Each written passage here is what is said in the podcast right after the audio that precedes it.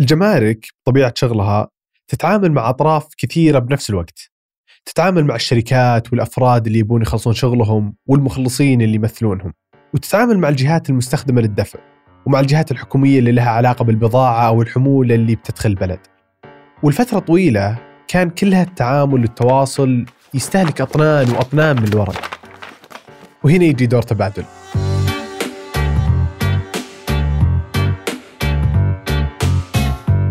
أهلا أنا الوليد العيسى وهذا بودكاست المحور الثاني من إذاعة ثمانية. وبالتعاون مع الجمارك. في كل حلقة بنحكي قصة من عالم الأعمال والتجارة العابرة للحدود. وفي هالحلقة القصيرة بنتكلم عن تبادل. شركة تبادل هي أحد شركات صندوق الاستثمارات العامة. آه، طبعا تأسست آه، من 2009 آه، وبدأت من قبل كفكرة مشروع في 2003 لأتمة خدمات الجمارك السعودية. فإحنا نفتخر هذا عبد العزيز الشامسي المدير التنفيذي لشركة تبادل. مثل ما قال عبد العزيز تبادل شركة شبه حكومية. بدأت في 2009 عشان تؤتمت عمليات هيئة الجمارك وباقي القطاع اللوجستي. واسمها الكامل هو الشركة السعودية لتبادل المعلومات إلكترونيا. والفكرة من تبادل ما هو بس توفير الورق لكن توفير للوقت كذلك. شغل الجمارك حساس جدا من ناحية الوقت. أي تأخير يزيد التكاليف على الشركات وممكن يسبب لهم خسائر كبيرة. وعشان كذا بدأ التبادل عشان تفهم تبادل أكثر ما في طريقة أفضل من النظر لأهم برامجها. منصات فسح. خلوني أسمعكم جزء من مقطع فيديو تم نشره في يوم إطلاق فسح. حياكم الله. خلونا نستعرض كيف كانت عملية التخليص الجمركي. في المملكة أربع أنواع موانئ موزع حول أكثر من 40 منفذ.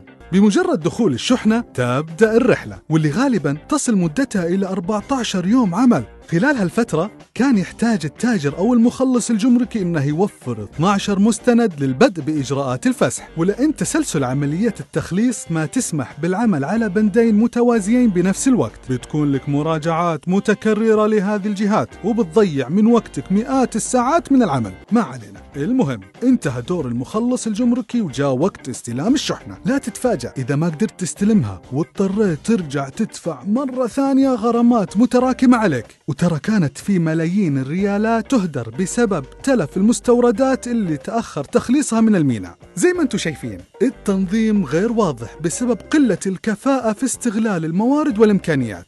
مثل ما سمعتوا كانت الشركات تتحمل تكاليف كثيرة لأن عمليات نقل معلومات من جهة للثانية كانوا هم المسؤولين عنها. هم اللي لازم يوفرون كل شيء وهم اللي لازم يتحركون بسرعة ويوظفون أحد متفرغ لتخليص المعاملات بس. ثم جت منصة فسح.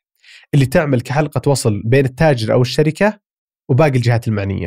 يقدر يخلص من خلالها أغلب إجراءاته تقنيا. وحتى قبل ما توصل الشحنة للمنفذ.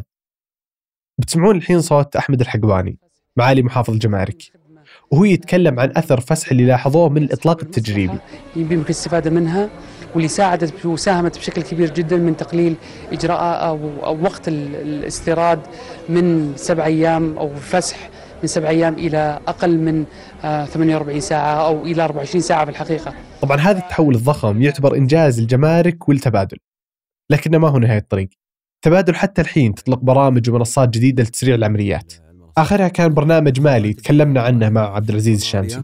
طلعنا خدمة اسمها فسح بي الهدف فيها أيضا متعلق بالموضوع الاستيراد والتصدير إعطاء الشفافية للمستوردين بحيث أن يكونوا يشوفون تفاصيل جميع الفواتير المتعلقة بالشحنات الخاصة فيهم، الفواتير كانت متعلقة بمشغلين الموانئ، المتعلقة بالجمارك، المتعلقه بالموانئ، خلاص الجمركيين، أيضا إعطاء إمكانية السداد الكترونيا عن طريق مكان واحد اللي هو عن طريق المنصة. والطموح بالنسبة للتبادل والجمارك هو الوصول لشيء كل دول العالم تتسابق عليه. الجمركيين الهدف بإذن الله إنه يتم أتمة جميع الخدمات. آه، مثال عليها قضية الاعتراضات، قضية الضمانات البنكية، قضيه فجميع الخدمات اللي آه، يحتاج التاجر المستورد آه، أو الخاص الجمركي يجي يزور الجمارك في المنفذ أو في المقر الرئيسي عشان يقدم أوراق أو يأخذ أوراق، الهدف عند الجمارك إنه يتم أتمتها بالكامل عن طريق المنصة فسح للأشياء المتعلقة زي ما ذكرت لك بالاستيراد والتصدير.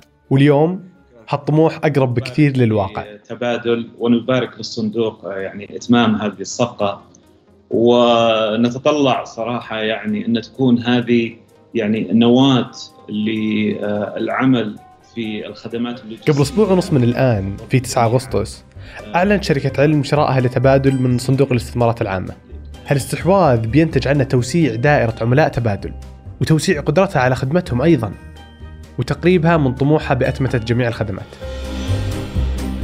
أنتج هذه الحلقة أنا الوليد العيسى مازن العتيبي والعنود شويعر حررها محمد الحسن راجعها ثمود بن محفوظ وسمر سليمان أشرف عليها عبد الرحمن أبو مالح العنود شويعر وعادل بارجة. أشوفكم على خير.